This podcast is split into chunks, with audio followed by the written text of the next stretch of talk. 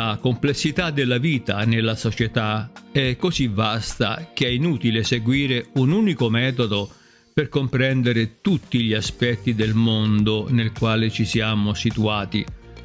Sia per i canoni che per i paradigmi che abbiamo acquisito nella società alla quale apparteniamo, soprattutto il rapporto alle immagini che media e pubblicità danno del corpo, sappiamo che la nostra natura non è del tutto estranea alla struttura del mondo, il quale è in continua trasformazione. La categoria donna, ad esempio, è stata sempre più riconosciuta come instabile. Storicamente, discorsivamente costruita e sempre relativamente ad altre categorie che cambiano a loro volta, cosa significhi? Beh, è incerto e mutevole cercare di parlare come e per conto della donna non sembra più possibile, perché la categoria è fratturata al suo interno quando si strutturano le disuguaglianze di nazione, di razza, di classe, così che pretendere di parlare per le donne sembra essere un atto di imperialismo culturale.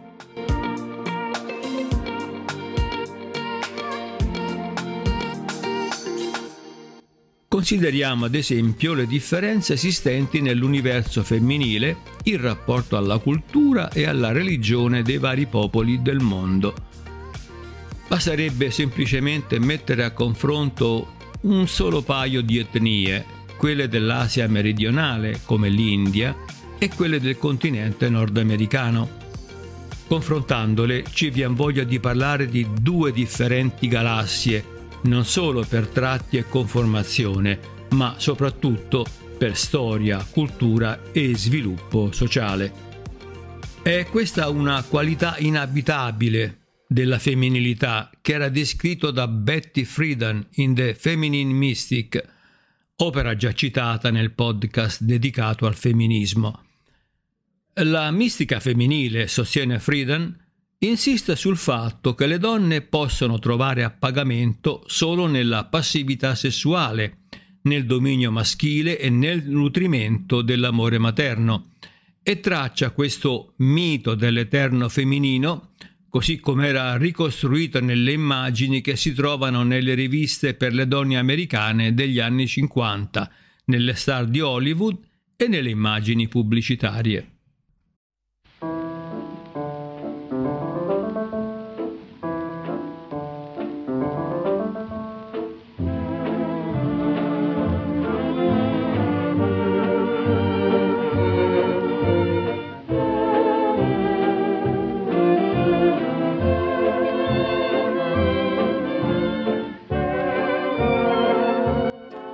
Fin dai tempi coloniali, ad esempio, gli americani hanno avuto un debole per gli almanacchi, i giornali, le riviste e i manuali fai da te. Il pratico sembrerebbe essere un'espressione più autentica della vita e degli interessi americani rispetto al romantico o al poetico. Il catalogo degli ordini di vendita per corrispondenza che è stato definito il primo tipo di libro tipicamente americano, è la manifestazione dei consumatori di questa predilezione ed è stato uno dei motivi principali dell'aspetto relativamente omogeneo degli americani a livello nazionale. Midnight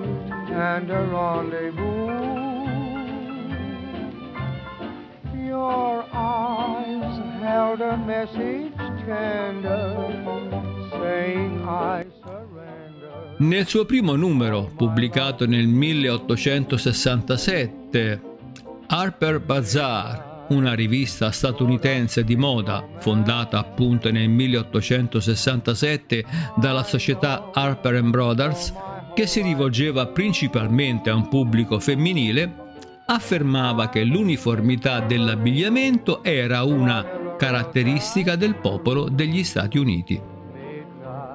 L'uomo del tempo libero e l'operaia, l'amante e la cameriera indossavano abiti dello stesso materiale e dello stesso taglio. Le mogli contadine creavano il loro mondo dalle offerte dei cataloghi Sears, una catena di grande distribuzione statunitense fondata a Chicago nel 1892 per vendite per corrispondenza su catalogo.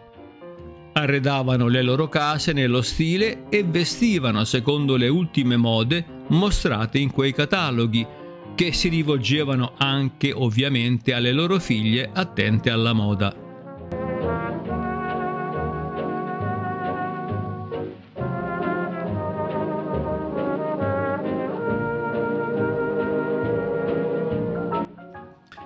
E gli enormi cambiamenti economici verificatisi tra il 1940 e il 1960 sono quindi particolarmente significativi perché poco prima della seconda guerra mondiale solo un americano su cinque possedeva un'auto, uno su sette aveva il telefono e solo il 15% della popolazione in età universitaria frequentava il college un quarto delle case americane non aveva ancora né un frigorifero né un icebox, il 60% delle abitazioni non aveva riscaldamento centrale e tre case coloniche su quattro erano illuminate con lampade al cherosene.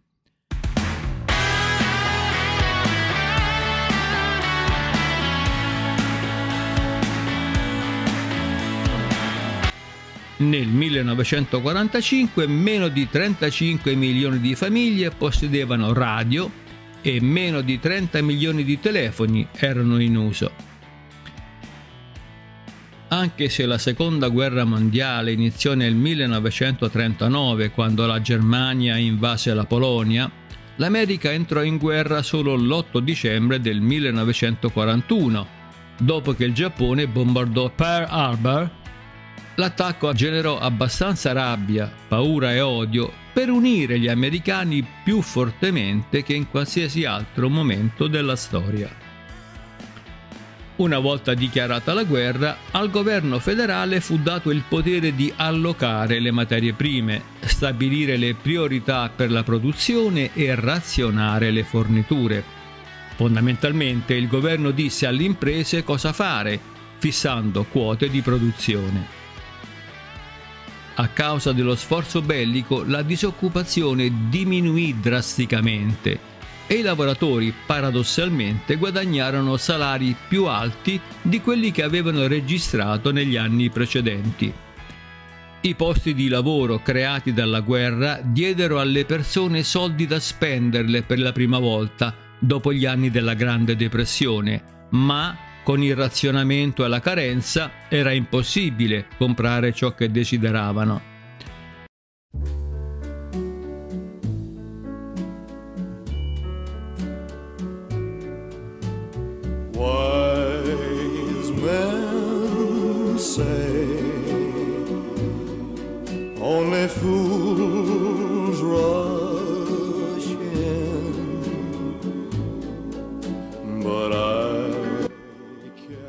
Con così tanti uomini in guerra, le donne intervennero per colmare la carenza di manodopera.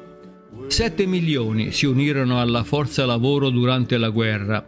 Aiutavano a costruire gli aerei, i carri armati, le navi e le pistole. La seconda guerra mondiale diede alle donne l'opportunità di ricoprire lavori tradizionalmente maschili come minatori, imballatori di carne, tassisti, boscaioli, saldatori e persino ferrovieri. Per fare questi lavori le donne iniziarono a indossare i pantaloni per lavorare, aprendo così una tendenza della moda. Indossavano anche sciarpe sulla testa per tenere i capelli fuori dai macchinari. E allora la moda fu fortemente influenzata dalla seconda guerra mondiale Parigi era stata a lungo la fonte delle tendenze della moda prima della guerra, ma quando i tedeschi sconfissero la Francia e occuparono Parigi nel 1940, il governo tedesco prese il controllo delle case di moda e limitò le loro vendite solo ai loro alleati dell'asse Roma-Berlino e ai paesi neutrali. I nuovi stili includevano spalle larghe imbottite, vita stretta e gonne drappeggianti. Like a river flows surely to the Oltre al razionamento del cibo e del gas, nel 1942 gli Stati Uniti emisero restrizioni sulla quantità di tessuto che poteva essere utilizzato per realizzare abiti, giacche, pantaloni e gonne. Questo elenco di cose da fare e da non fare per i produttori si chiamava L85. L'ordine L85, annunciato per la prima volta nel 1943, interessava quindi ogni tipo di abbigliamento prodotto in America, ad eccezione degli abiti da sposa, degli abiti pre-mamà, dell'abbigliamento infantile e ovviamente dei paramenti religiosi.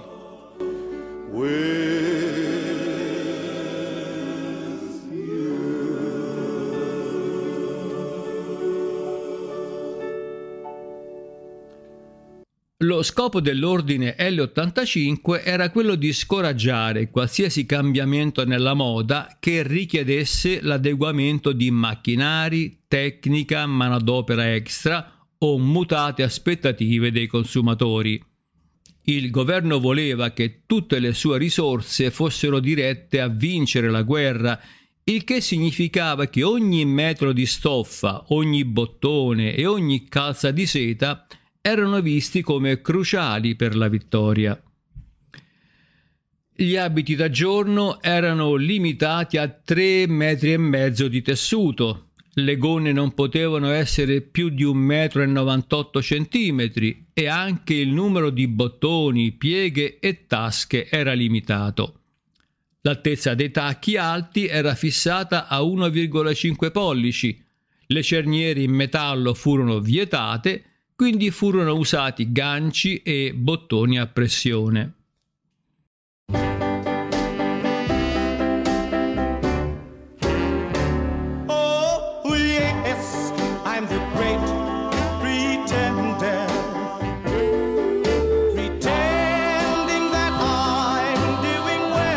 Anche la produzione del corsetto era limitata, quindi le donne furono incoraggiate a fare a meno di una cintura Infine, dal momento che erano necessari nylon e seta per fare i paracadute, le donne affrontavano la carenza di calze trasparenti, usando così una matita per le sopracciglia per dipingere l'imitazione di una cucitura sul dorso delle gambe, quindi per simulare la cucitura delle calze normali.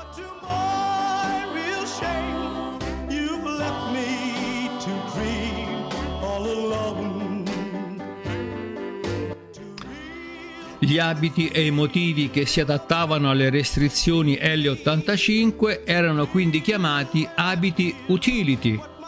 I corpetti si adattavano perfettamente al corpo con una vita naturale e una gonna dritta o una cosiddetta L-line skirt, ossia a trapezio o a campana. Queste restrizioni produssero l'effetto di congelare la moda negli stili del 1940.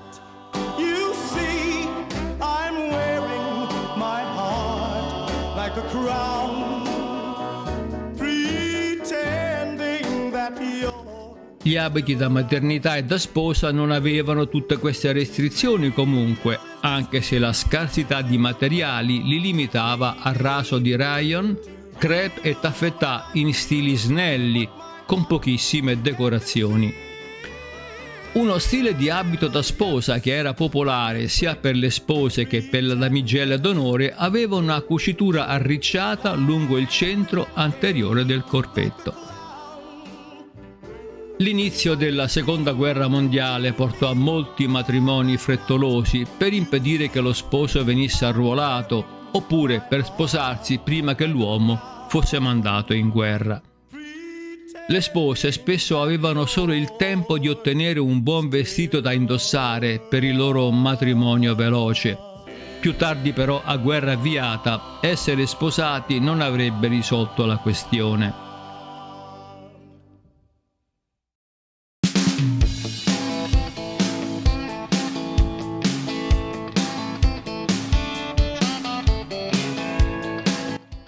Popolari anche abiti alla moda a due pezzi o abiti più eleganti, di solito abbinati a una gonna A-line. Cappelli, guanti e scarpe a tacco basso di solito venivano indossati da spose e damigelle d'onore.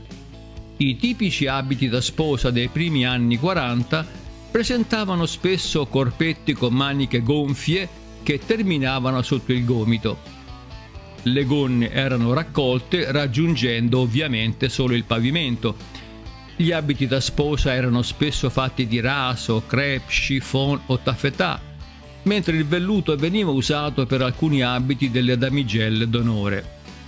All'inizio degli anni 40 i copricapi erano spesso adornati con piccoli fiori sopra il suo velo.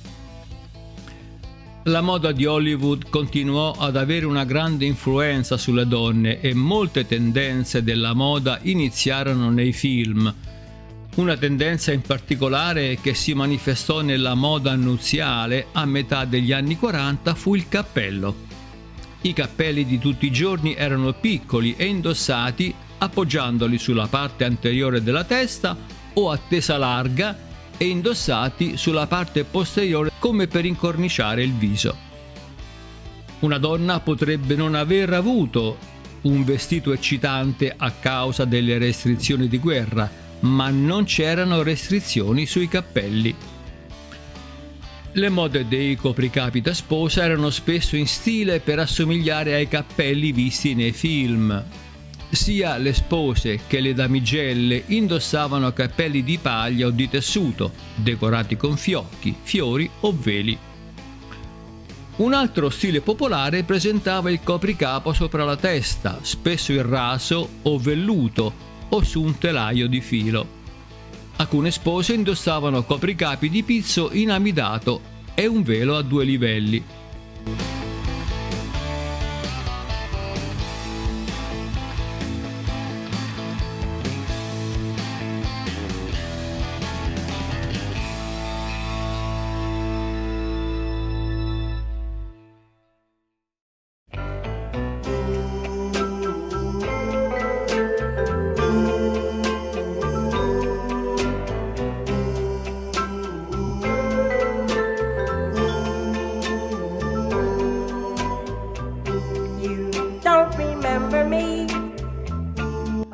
La seconda guerra mondiale si concluse il 15 agosto 1945.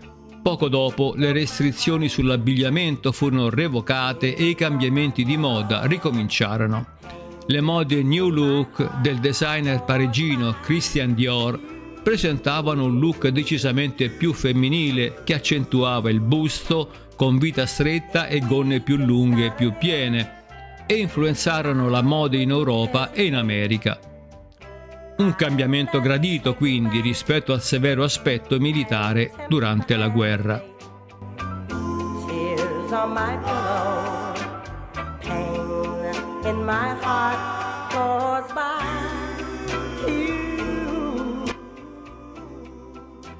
Alla fine degli anni 50, in gran parte a causa della pesante spesa pubblica e di un costante aumento della domanda di beni e servizi di consumo, l'America del dopoguerra stava godendo di un periodo di prosperità senza precedenti e del più alto tenore di vita nella storia del mondo.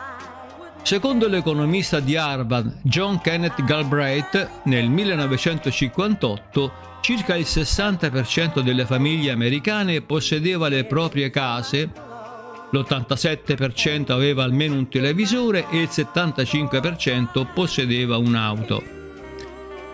Negli anni 60 nacque l'archetipo del rifugio suburbano, una moltitudine di case uniformi e non identificabili, allineate in modo inflessibile, abitate da persone della stessa classe, dello stesso reddito, della stessa fascia di età, assistendo agli stessi programmi televisivi, mangiando gli stessi cibi prefabbricati dagli stessi congelatori, conformandosi allo stesso comportamento esteriore e interiore, quindi uno stampo comune.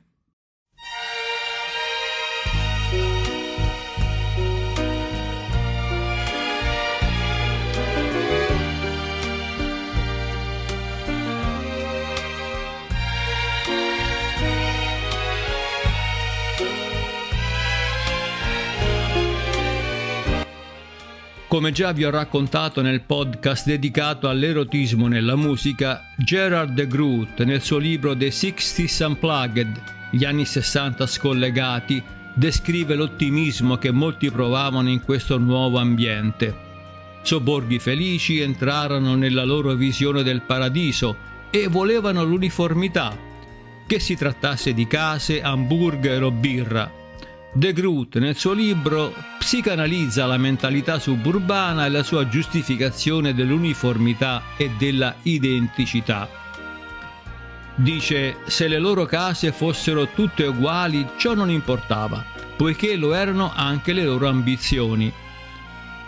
Ciò che è avvenuto è stata una cultura che ha finito non solo per accettare lo status quo, ma per adorarlo come una forma di salvezza dall'incertezza e dal caos.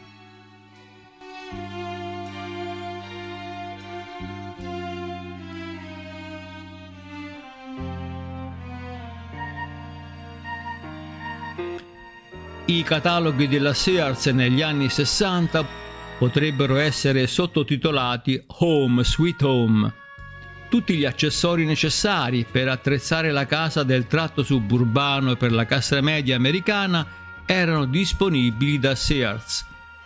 Case per uccelli, illuminazione esterna, walkie-talkie, sedie da regista pieghevoli, fontane, cascate, cani con pedigree e casette per cani con finestre illustrate aggiunte a un'immagine di domesticità in stile Sears. Attenzione, con abiti abbinati per tutta la famiglia.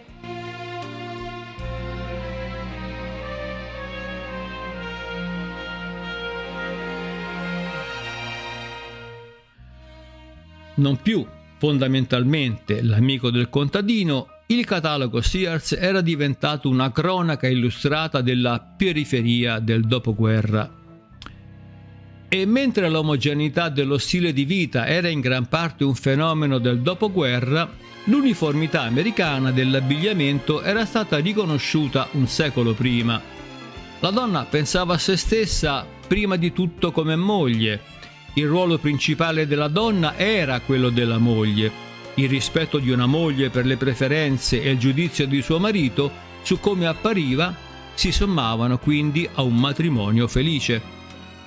Le madri che trasudavano contentezza, domesticità e un'aura di pane appena sfornato nelle sitcom televisive erano invariabilmente vestite tutte uguali.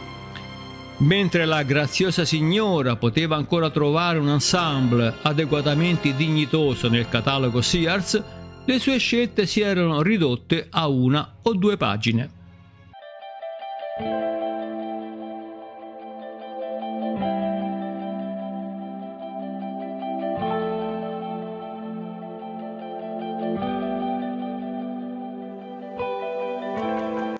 L'icona della moda predominante dei primi anni 60 era innegabilmente Jacqueline Kennedy, la personificazione del credo di Anne Fogarty, una stilista americana attiva dal 1940 al 1980, nota per i suoi modelli sobri e signorili accessibili alle donne americane con un reddito limitato. La moglie svolge un ruolo sempre più importante nel progresso di suo marito, specialmente nella grande industria e nelle professioni. Giovane e chic, il suo cappello pillbox, cioè a tamburello, i suoi grandi occhiali da sole, la sciarpa per la testa, i cambi senza maniche e le scarpe a tacco basso, articoli onnipresenti nelle pagine dei cataloghi Sears. Più che alla moda, i Kennedy irradiavano un'immagine idealizzata della giovane e felice famiglia. Affascinanti, attraenti, vigorosi, con due bambini piccoli e un'enorme cassa di supporto di zii, zie e cugini, simboleggiavano ciò che tutti volevano credere fosse la vera America, una periferia prospera, omogenea e nazionale fotografati en famille in situazioni informali rafforzavano l'ideale dell'unione e non c'è dubbio che diedero un'enorme spinta alle vendite della moda e ad altri accessori della buona vita.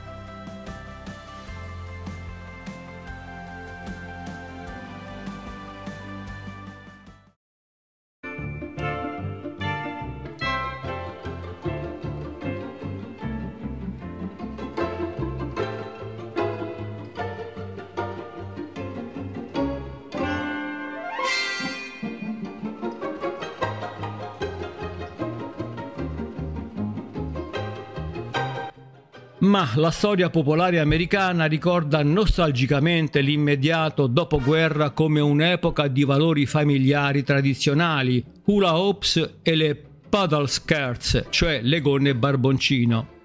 Si trattava di una gonna in feltro con un'ampia oscillazione che mostrava un disegno applicato o trasferito sul tessuto. Il design era spesso un barboncino pettinato perché i cani negli anni 50 andavano molto di moda. Oggi viene indossata come un capo retro. I programmi televisivi che ritrasmettevano questo periodo oggi servono a cementare le immagini di un passato mal ricordato. I lunghi 50 sono stati associati alla conformità di massa e al consumismo. Molte donne si conformarono al modello sweater di Hollywood, in sostanza i maglioni, e poi guardarono a Twiggy come l'ideale della moda. Rivoluzionò l'universo del glamour e cambiò per sempre il mondo della moda, facendo del suo fisico esile e degli occhioni da cerbiatta il suo marchio di fabbrica. Un'altra importazione britannica contribuì a definire le tendenze della moda negli ultimi anni 60, una wave leggy, con enormi occhi rotondi quindi, e un'aria di ingegno Twiggy, l'antitesi del sexy coniglietto di Playboy, diventò la ragazza da imitare.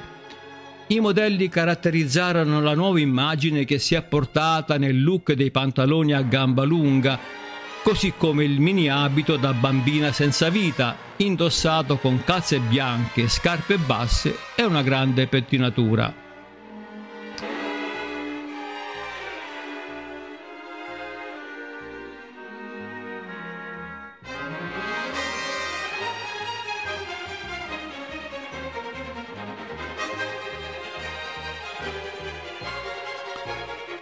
Nel 1963 Brooke Milton, un giornalista del New York Times, scriveva In un'epoca di appuntamenti preadolescenti e matrimoni adolescenziali, è forse inevitabile che un bambolotto realistico chiamato Ken raggiunga la popolarità. E questo sembra suggerire l'idea rivoluzionaria che le bambine di oggi stanno vedendo le loro bambole più come se stesse e non come i loro bambini. Ken è un adolescente, potrebbe avere 22 anni. Se i vestiti fanno l'uomo, è chiaramente abbastanza grande da essere non solo un laureato, ma anche uno yachtman, un medico e naturalmente uno sposo. Possiede spalle larghe, una vita affusolata e un po' più di muscoli in questa, la sua terza stagione, rispetto all'originale, quando cioè i suoi creatori lo tenevano sul lato magro per renderlo più facile da vestire. Le bambole sono tra le più antiche istituzioni umane e rappresentazioni delle figure maschili non sono certo nuove, ma la bambola gioco è stata più spesso una femmina, in particolare una bambina. Il simbolo della piccola madre che dondola la sua bambina per dormire è una delle immagini sacre della sala giochi. La breve ma spettacolare storia di Ken tende a scuotere piuttosto duramente quell'immagine. Ciò di cui Barbie aveva bisogno, secondo centinaia di lettere di bambini, era appunto un ragazzo amico per portarla in quell'appuntamento. Così Ken, a differenza di Adamo, fu creato dopo la sua compagna. Barbie è arrivato sul mercato nel 1959 e ha venduto decine di milioni di esemplari. Ken seguì due anni dopo.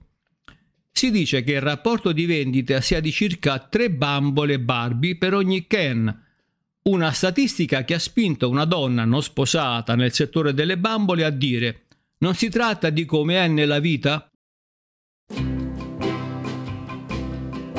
No more do I see the starlight caress your hair.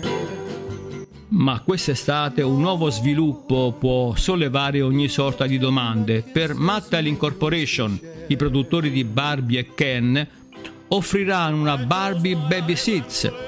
Il set include un grembiule, un piccolo telefono, una bibita, salatini, libri di scuola, un biberon e un bambino. C'è di più nel bambino di quanto sembri, anche in una società in cui una madre è stata sentita fare un'osservazione su sua figlia. Non mi dispiacerebbe che fosse sposata a 16 anni, quasi quanto vorrei che non fosse sposata a 18 anni. I produttori di bambole sono comprensibilmente carismatici nel far sì che i loro adolescenti in miniatura producano prole. L'insieme bestseller di Barbie è un maglione e una gonna. Ken ha un maglione e pantaloni, in altre parole. L'immagine che essi proiettano è come tanti bambini l'hanno formulata in un'espressione. Due adolescenti che vanno sicuri.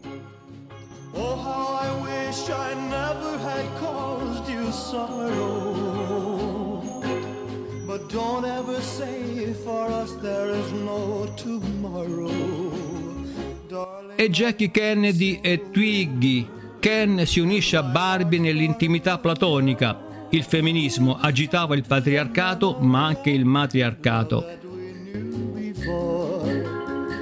Please